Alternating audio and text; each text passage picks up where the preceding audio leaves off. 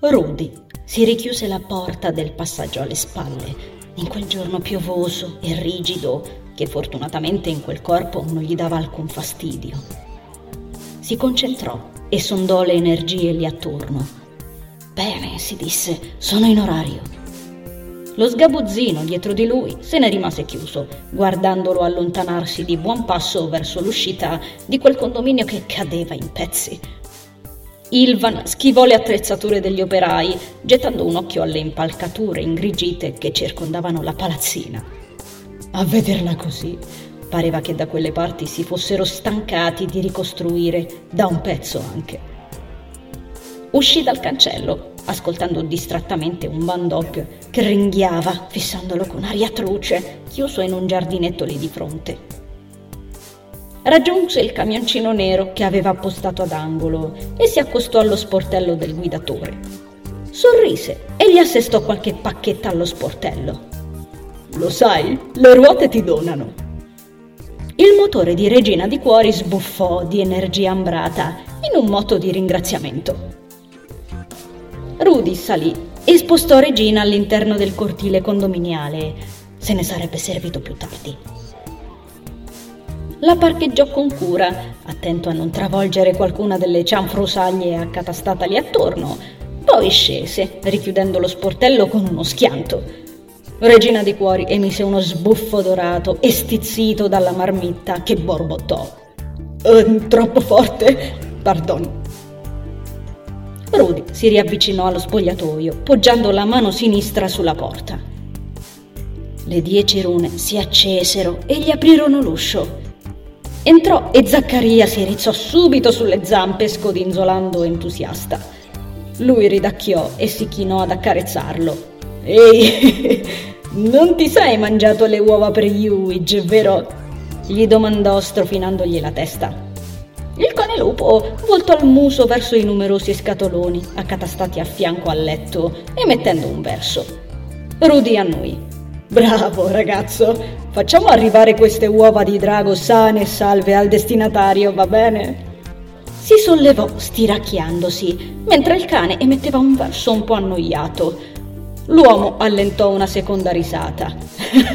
Lo so, è una noia, ma gli siamo debitori per averci portato avanti di tre anni. Per strana che sia la sua richiesta, facciamogli questo favore. E poi è perfetto come diversivo, posso fingere di lavorare. Un formicolio un po' svogliato gli solleticò la fronte e Ilvan si raddrizzò fissando la porta. Riconobbe quell'energia immediatamente, anche se infiacchita. Fissò la porta facendosi serio. Ci siamo, mormorò. Si voltò verso Zack, seduto composto e tranquillo accanto allo specchio. Tu aspettami qui, eh? Torno presto. Non ti devi far vedere, capito bene? Daresti nell'occhio, temo. Il cane scodinzolò, la runa sulla sua fronte abbassò la luminosità di poco. L'uomo sollevò una delle pesanti scatole. Diavolo, si disse, sembrano di piombo, ed invocò le rune. Aprì la porta con la spalla ed uscì nel pianerottolo. Sbuffò con lo scatolone tra le braccia fino alla carriola che aveva appostato esattamente a fianco all'entrata del condominio. Ce la mise dentro con un sospiro di sollievo. Soltanto delle uova di drago potevano mettere in difficoltà una delle sue trasmutazioni, a quanto pareva. Gettò un'occhiata alla ragazzina con la frangia spettinata ed il cappuccio tirato sulla testa, che chiacchierava con la sua amica bionda lì accanto. Lo guardarono e le salutò cordialmente sventolando una mano, andando a prendere altri scatoloni. Quando tornò fuori, la ragazza era rimasta sola. Guardava qualcosa sul palmo della mano inguantato, con aria afflitta e parecchio stanca. Quei guanti in mezzo dito a scacchi spiccarono subito all'occhio di Rudy. Ilvan fissò dietro di lei, seguendo con gli occhi la linea azzurra che fuoriusciva dalla sua mano. Quando i loro occhi si incontrarono di nuovo, si affrettò a tornare nello spogliatoio per prelevare altri scatoloni da impilare nella carriola, ballonzolando sulle scomode galoche che aveva indossato per calarsi completamente nella parte. Quella divisa da spazzino era davvero brutta, tra l'altro, ma cercò di non pensarci troppo. Tornò indietro con una seconda scatola tra le braccia ed esaminò Nazar. Il suo amico se ne stava a mani intascate alle spalle di Enville, fissandola con il volto varcato da qualcosa di totalmente nuovo. Lo sorprese non poco. Non c'era solo apprensione, era qualcosa di più ed era stanco, sfiancato. Rudy esaminò con preoccupazione il colore slavato che aveva assunto la stoffa del completo che Nazar indossava, così come la sua energia. Si capiva che fosse accaduto qualcosa. Non l'aveva mai visto in quello stato. Serrò la mandibola. Se solo si fosse potuto palesare prima, senza dare nell'occhio, forse avrebbe potuto aiutarlo a non ridursi a quel modo. Ma non c'era stata occasione di incontrare la ragazza in un contesto che sembrasse casuale. Non era stato facile. Enville lo adocchiò di nuovo, intascando il talismano che stava fissando da qualche minuto e rimettendolo nella tasca dei jeans. Estrasse dal giubbetto di pelle un MP3 ed Ilvan aggrappò di getto una scopa, un po' consunta, accostata ad una colonna del palazzo. Finse di spazzare. Sei qui. L'uomo sbirciò la ragazza e valutò che fosse abbastanza persa nei suoi pensieri da lasciarli conversare senza insospettirsi. Ma per precauzione andò a recuperare qualche altro scatolone, appoggiandolo in un angolo. Solo in quel momento si accorse di quanto fosse assopito il potere Arit di quella ragazza. E non solo. Passò in rassegna la sua energia, sistemando le scatole nella carriola. Stava male e Bangiucca le girava attorno da tempo a quanto pareva. Sì, se ne stava cibando a piccoli bocconi da... da quanto?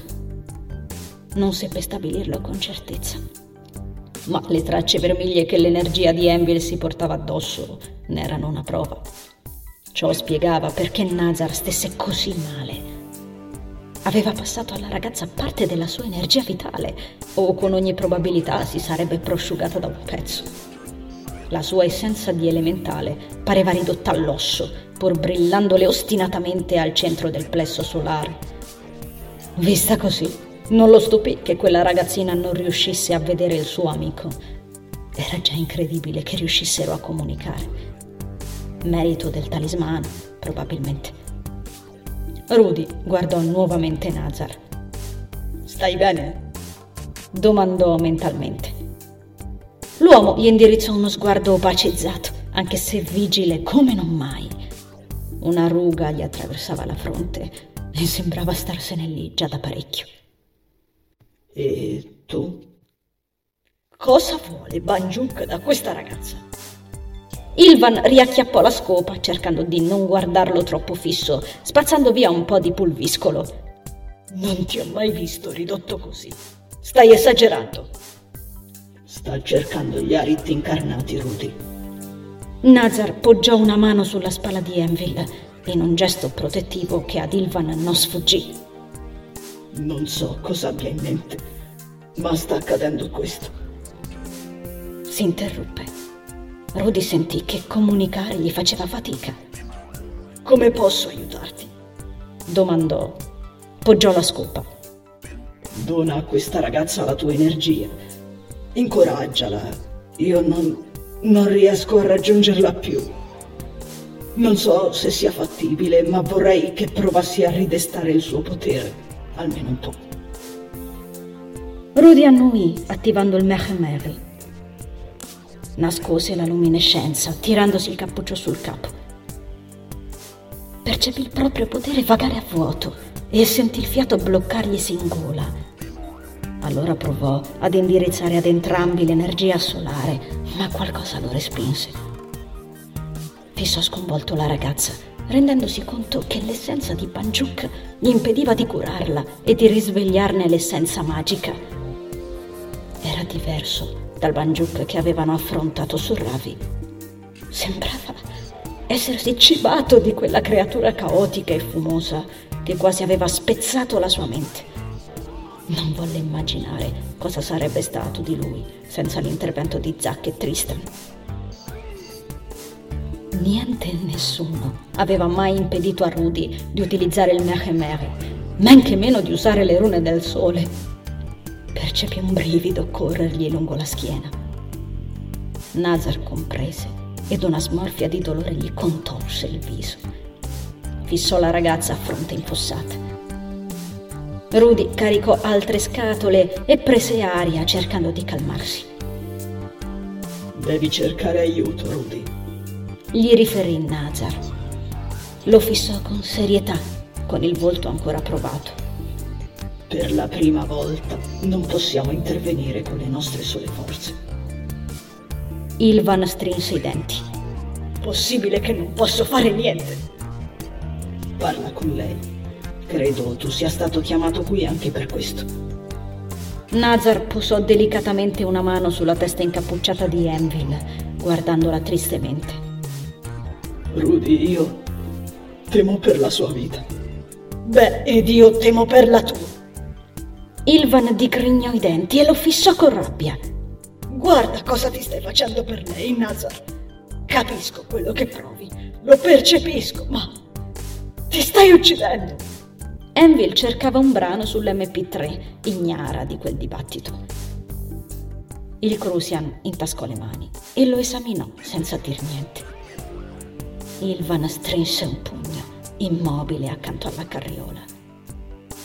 Guardò quanto rimaneva di Nazar, con la rabbia e la tristezza che provavano a buttarlo giù. E dunque, mio caro amico, tu e Tristan condividete la stessa sorte.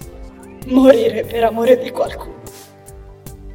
Nazar sorrise. Un sorriso che Rudy gli aveva visto poche volte sul viso. Il suo volto si appianò. Non un accenno, né una linea a increspargli appena le labbra. Un sorriso vero. E dimmi, mio caro Rudy, come si può meglio morire che affrontando l'oscurità per amore della luce? per quale altra nobile causa varrebbe la pena morire? Ilvan rimase ancorato al terreno da quelle parole e non disse più niente. Gli diede le spalle, tornò allo spogliatoio. Zaccaria scodinzolò di nuovo. Prese gli ultimi scatoloni e li accatastò ai piedi della carriola sopra gli altri. Poi sollevò lo sguardo su Enfield prese un respiro profondo, intenso, cercandosi dentro la calma. Lei incrociò quegli occhi chiari e vedendolo parlare aggrottò le sopracciglia. Non riusciva a sentirlo. Si sfilò un auricolare con aria un po' scocciata ed esternò Come? Rudy imitò ancora l'accento di una delle tre lingue che Ilvan conosceva e ripeté Cosa ascolti?